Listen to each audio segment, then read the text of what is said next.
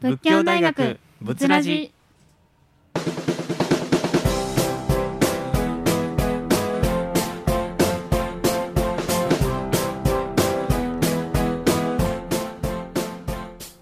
さあ始まりました。仏ラジのお時間です。この番組では仏教大学の学生が京都市北区上京区を中心とした地域の情報をラジオミックス京都から各週でこのお時間からお送りしていきます。またこの番組の再放送は本日午後11時からですのでぜひお聞きください。本日のパーソナリティは仏教大学社会学部3回生の川津真由と仏教大学社会学部3回生の谷口修でお送りします。どうぞよろしくお願いしおます。願いします。さてこの仏ラジでは人と人との交流大変失礼。人と人とのつながりを経て魅力を発信するをテーマにですね私たち学生が地域の方々を取材しましてその魅力を発信していきます。私たちが北区そして上京区の中でも特に魅力を感じるもの大学生地域の企業商店街の3つの分野に着目しましてそれぞれ3つのグループで取材したことを順番に紹介していきます。はい。本日番組を担当する私たちは商店街グループです。今回は食に焦点を当ててまいります、はい。今回もよろしくお願いしよろしますくお願いします。そして仏教大学仏ラジでは皆様からのメッセージ感想などをお待ちしております。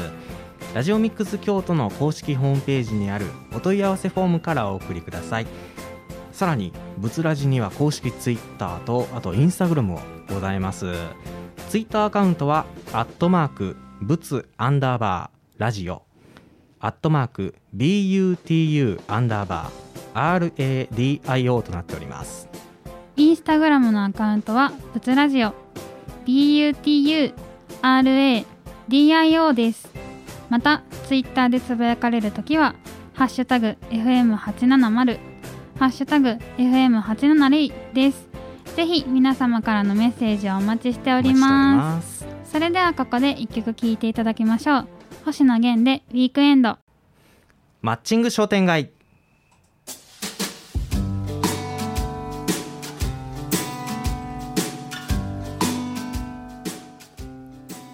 こちらのコーナーは北区上京区にある商店街の特徴や魅力を私たち学生が発見して私たちの目線で商店街の在り方に考えてあり方について考えていこうというものです。はいまあ、人々の交流の場というものが商店街にとって一つの特徴であるというふうに考えておりましてさまざ、まな年代の方が集うこの商店街のその交流の中に私たち若者が入ることによって、まあ、新たな発見があるのではないかというふうに考えております。うん、この放送を聞いてくださっている方にですね新たな情報を発信したい。そして商店を新たなお客様とマッチングさせたいとそういう願いもかけております。はい。2回目の今回ははい。上京区にあります、うん。北野商店街に行ってきまし北た北野商店街は千本中立売から西へ400メートルにわたる商店街です、すぐ近くにある北野天満宮の門前町、はいうん。西陣織の生産地として栄えていまして、はい。西陣の台所と呼ばれながらさまざまな方に利用されています。また北野商店街は日本初の路面電車が走っていたーそうですこれは現在の JR 京都駅からうん。堀川通りなどを経由して北野まで 6.3km 走っていました。まあ、今でもこの北の商店街に行きますと、まあ、路面電車の形をした看板であったりとか、あとフラップが掲げられたりしてますよね。まあ、今ですと、えー京都駅からバスっていうことになるんですけども、うん。まあ、千本中立売のバス停から中立売通りをまあ西に行くと。また北の天満宮前から、えーバス停から南へ歩くと北の商店街にたどり着くとい。うことですね。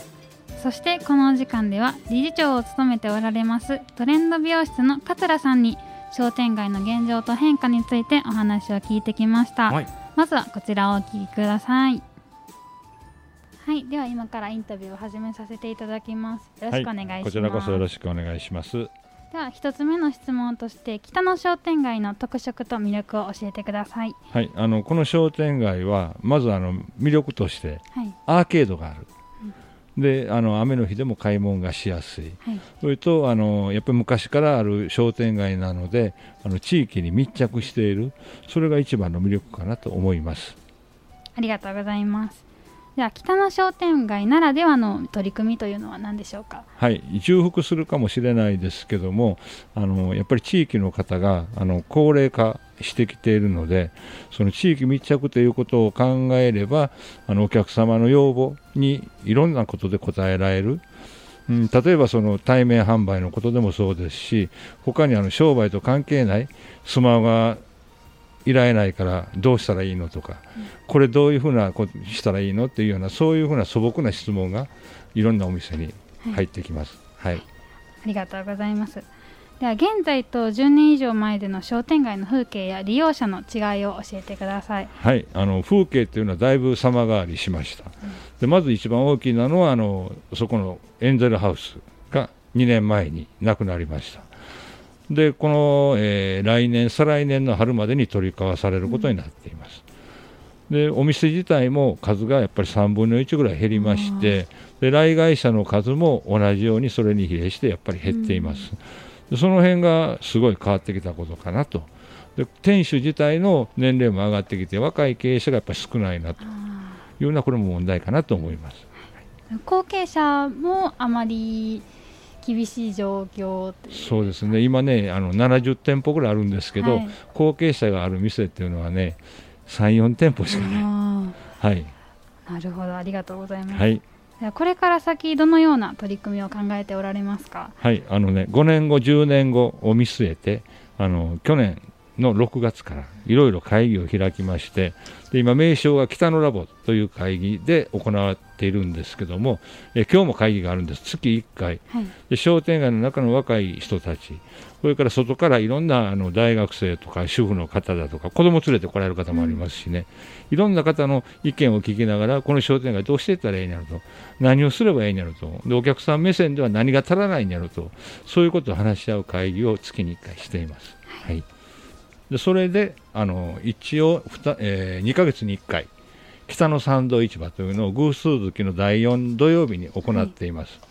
でこの間、えー10月の22日の土曜日には、フリーマーケットを含めて14店舗、お店が出ていただきましはいそうなんですね。た。はい。なるほど。ありがとうございました、はい。本日は終わらせていただきます、はいありがとうございます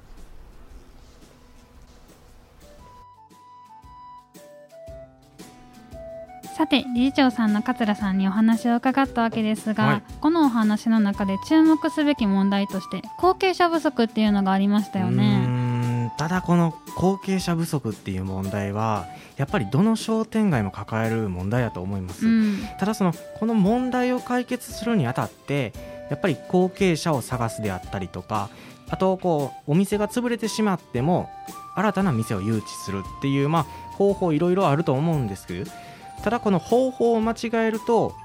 例えばそのお店がなくなったまま新しいお店が来ないっていう状況になると、これ街の衰退商店街の衰退に関わってきますしね。やっぱり新たなお店を誘致するといっても利用者のニーズに合わないっていう事態が起こってしまうと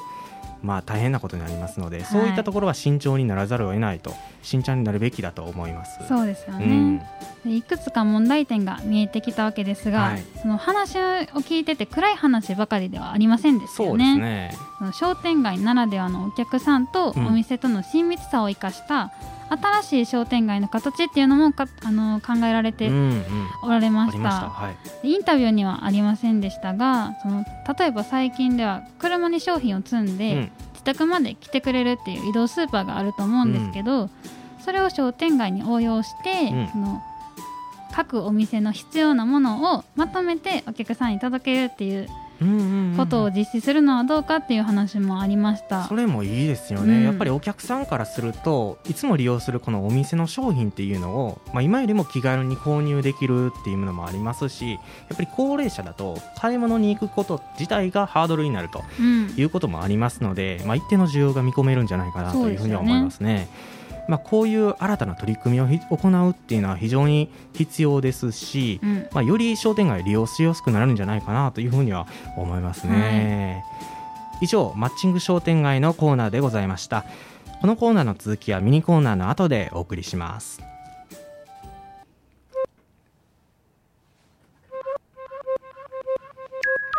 Radio Mix Kyoto 87.0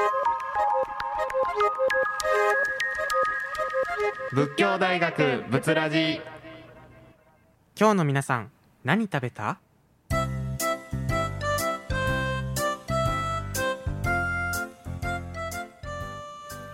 さて今日の皆さん何食べたのコーナーです、はい。商店街やその周辺で生活する方にお話を聞いた中で皆さんに愛されるものですとか驚くような珍しいものなどうん。さまざ、まな食べ物を紹介していくコーナーとなっております、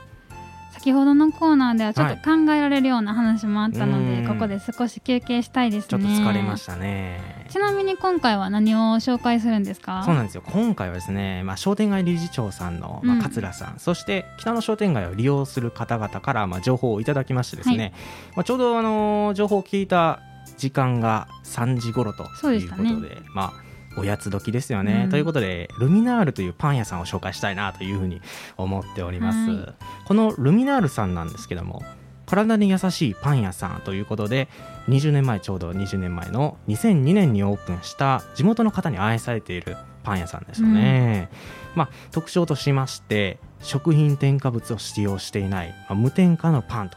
いうことなんですよ、まあ、何個食べても胃もたれしない。うんいうことですすごいでこれはすね体に優しいもんですよね。すごいですよね。うん、うん。体の中に入るものなので、うん。こうやって作られてるってなるうんとすごい安心して食べられますよ安心ねですね。でさらにその店主の方にお聞きしたのが、はその京都で初めて白神小玉工房っていうのを使用したパン屋さんらしいんですよ。なるほど。これ世界遺産の白神山地あうんうんうん。の秋田県のから発見された酵母らしくて、うん。すごい美味しいパンが作れるらしいです。なるほど。この白神小玉酵母っていうのはやっぱり国産小麦と相性がいいというふうにあの聞いたんですけどふっくらとしたパンができるらしいんですよね、そういえばそのパン作りには向かないその京都産の小麦っていうのも使ってらっしゃるんですよね。そうなんですよ。その店主さんがうん。地元の食材を使ってパンを作りたいっていうその思いでう、んパン作りには向かないんですけど、うん。何度も試行錯誤して完成されたそうですよ。いやーそれすごいですね。だいぶ長い年月を経たんじゃないですかね、うん、こんなに柔らかくてやっぱ何度でも食べられるっていうのは最高ですよね。そうですよね。そして、まあ、ここからですね店主さんおすすめのパンっていうのを紹介したいんですけども、はい、まずはやっぱり無添加米粉パンですよね、うん。先ほど紹介しました白神小玉工房を使用しましてですね味わい深いパンとなっております、うん。まあ、噛めば噛むほどですねパンのうまみが出てくると。非常に美味しい一品でございますよ、うんそうでしたよね。ね食べてみたら生地ももちもちですごい美味しかったですよね、美味しかったです。で実際実際にそのはい取材に行った日もすでにこれ売り切れてて、あら。すごいとても人気なんですよね、あとはちょっとお時間の都合上詳しくは説明できないんですけど、はその先ほど紹介した京小麦を100%使用したフランスパンのミニバタールとか、リピーターの多い自家製クリームパンがおすすめだとおっしゃっていました。なるほど。他にも美味しそうなパンがあったのでぜひ行ってみてください。いいですね。僕もあの自家製のクリームパン食べたんですけど非常に美味しかったです、まあ、しかも体にいいですからこのはいルミナールさんのこだわりっていうのは非常に感じられるそうですよものねでございました、ルミナールさんご協力ありがとうごあざいました。りがとうございました。以上今日の皆さん何食べたのコーナーでした。ここで一曲聴いていただきましょう。バックナンバーで大不正解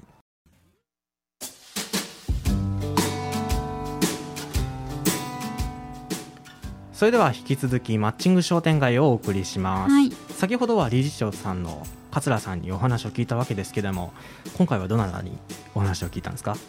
今回のテーマは食ということなので、はい。創作おでんや天ぷらのお店結び京都さんにお話を伺ってきまし美味たしそうなお店ですね。2019年にお店をオープンされたそうで、うん。結構最近のお店なんですよ、うんうん。最近ほんまに新しいですねこれね、うん。うん。でその店内が結構おしゃれで、うん。居心地のいい空間となっててその来る方の女性率がすごい高いらしいんですよ。でも私もその取材に行って実際にその通りだと思いましたね、行きたくなったので。いいいですね。ちょっと写真を見させていただいたんですけども、非常にこう木をふんだんに使用した、うんうんそう本当におしゃれなところですよね。女性向きっていう感じがしますそうですよねね。そして今回はその結び京都さんの店主であります長谷川さんに商店街の様子ですとかこれからの展望についてお話を聞けました。その様子をまずはお聞きください。はいでは今からインタビューを始めさせていただきます。では一つ目の質問として、はい。この北野商店街の特色とか魅力はどう思いますか？そうですね。一言で言うとこの、まあ、先に、まあ、未来があるような感じの商店街になってると思いますね、はい。そのなんか先に未来があるっていうのはどういう感じの？そうですね。まだまだこうポテンシャルがあるというか、うんうんうんあのー各個人商店さんにもっとあの魅力があるところってたくさんあると思うんですよね、その一つにあの、まあ、お力添えになれたらいいなと思って。うん。そうですね。ではそのこちらの結び京都さんのはい。おすすめの商品っていうのは何ですか？うちであのおでんと天ぷらはい。をあの、まあ、週にやってるんですけど、まあ、その中であの天ぷらの鶏天とか、まあ、あのちょっとこうおでんをちょっとこう創作した生ハムしゃぶしゃぶとか、まあ、そういったものがおすすめですね。あとはもう毎日仕入れによってメニューが全部変わるこのおすすめのお料理なんですよ。はいありがとうございます。はい。じゃあなぜ商店街でこの商売をしようと思われたのかっていうのをお願いします。そうですね。本当はここでする予定ではなかったんですけど、うん。まあ、いろいろ探してて、あのーまあ、僕らこうお店を探す中で空いてる物件に人の気があるかどうかっていうのを感じ取るんですよ。へえでこうなんてことない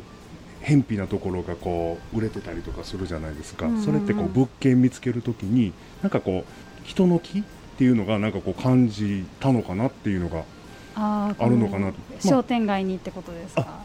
うん、ここの空き物件に、ううんん。でなねこう人の気って書いて人気って言うじゃないですか、でそれを、まあ、あの探してだここに、まあ、その人の気が流れる感じがしたんでで、まあ、ここであのさせてもらおうかなと思って、はい。あのーしたんです。うん。はい。ありがとうございます。じゃあそのこれからの北野商店街がどうなっていけばいいかなとか、うーんそう。僕ね、あのー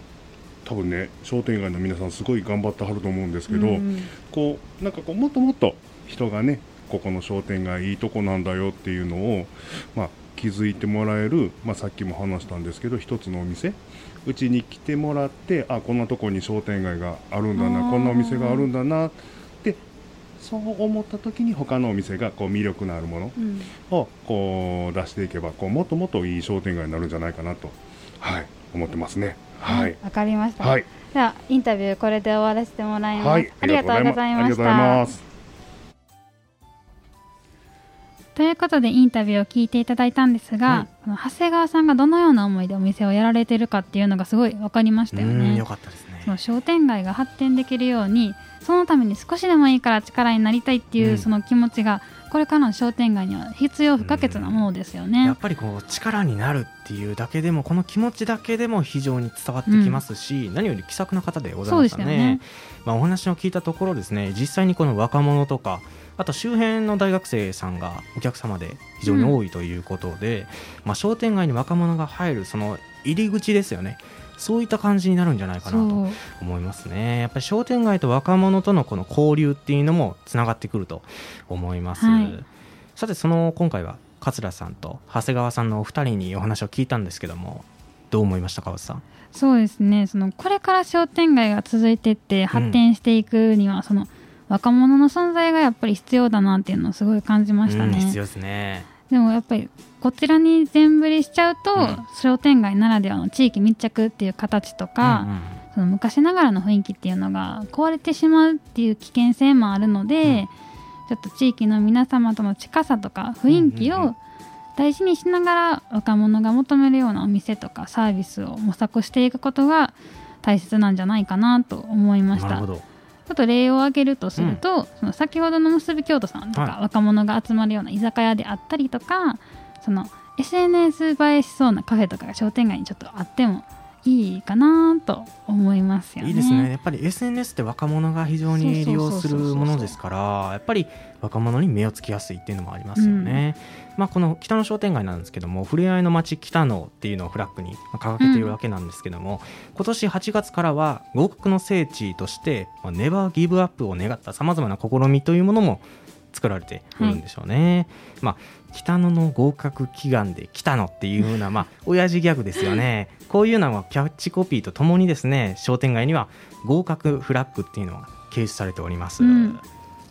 そうなんですよ、うんその学生にも関心を持ってもらう取り組みですごい見てて面白いですよね。面白いですよね。うんうん。今回お話を伺った理事長のあのトレンド美容室では、はい滑らないヘアゴムっていうのを販売しておられますこれも面白いですね。そうこれは髪の毛髪頼みとか、うん縁を結ぶっていう願いが込められておりましてその皆さんから親しみの持てるような楽しい企画ですよね。こういったものはやっぱり、まあ、若い人からもそうですし、うんいろんな世代の方々でも、まあ、入ってこれますよね。まあ、もちろんこのさまざまなお店でですねそのお店にちなんだ商品というのが発売されておりますので、まあ、この機会にですね足を運んでいただければ幸いでございます、はい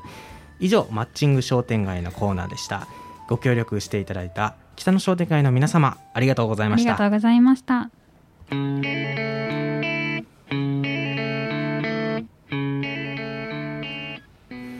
さあここまでお送りしてきたマッチング商店街なんですがここでお別れの時間となってしまいました。今回はいかがでしたか？そうですね。北野商店街さんはそはい。の商店街の未来に向けて、うんうん。商店街をどのような場所にしていこうっていうのに